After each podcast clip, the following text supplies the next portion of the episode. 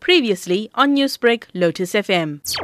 The activity started at Amanzimtoti Beach on Saturday afternoon.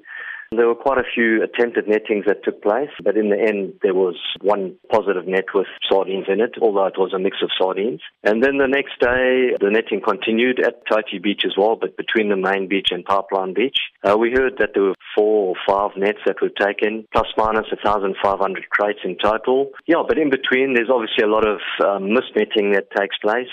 Has there been any sardine activity this morning? It's been pretty quiet this morning. We haven't had any reports of, of any netting or activity. There is quite a big southwesterly blow coming through. So, you know, hopefully that flattens things out again and, you know, hopefully the fish will pop up again, you know, after the wind's been through. Greg, what have been some of the uh, signs associated with sardines? It's been a bit of a difficult one. You know, last year the sardine movement was quite easy to track because the water was clean and there was a lot of sharks with the movement, and there was a lot of sardine. Where this year it seems to be a little bit thinner at the moment. Yeah, it's been patchy. The, the sea conditions haven't been very good, and there hasn't been a lot of predator activity with these pockets. And that's the reason why all of a sudden yesterday uh, the fish pop up at Toti, and everybody's kind of surprised by where they've popped up.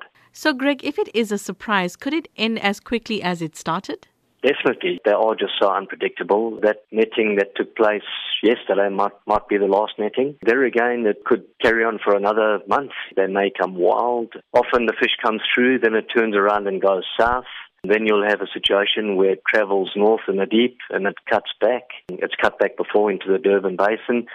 So there's just so many different things that, that can happen with the sardine. So we'll just have to keep our fingers crossed and, and hope that they continue coming through.